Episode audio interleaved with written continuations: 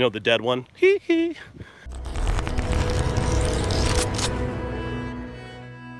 I can't see any legitimacy to voting for Biden. I mean, the dude, the dude cannot think. It's it's quite it's quite obvious. I feel bad picking on him, you know, because he's an old man and stuff like this.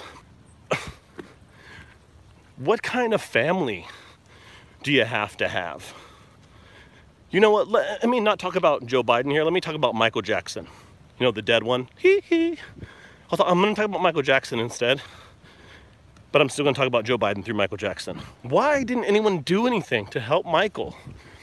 You know, he didn't just change into a ghoulish white woman overnight.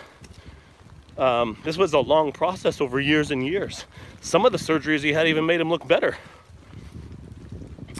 But why didn't the people around him, you know, like his brother, his mother, his agent, somebody who knows and cares about him, why didn't they say, hey man, you know what?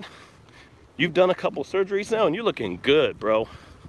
You're looking good. I would stop right there. Because I care about you. I don't want you to turn yourself into a ghoulish Mona Lisa. Not that they have to say that, but isn't there somebody, just one person in his life that can be like, stop, you know, you need help? Or isn't there more people in his life that could get together and could be like, you need to stop, you know?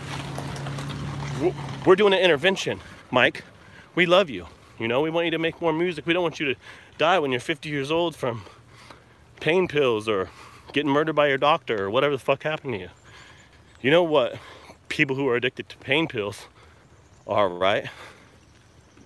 They're in pain. And it's not always physical pain.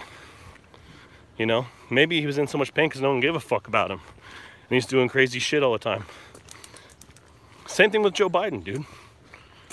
J- Joe Biden's not equipped to command a college gymnasium, let alone the United States of America.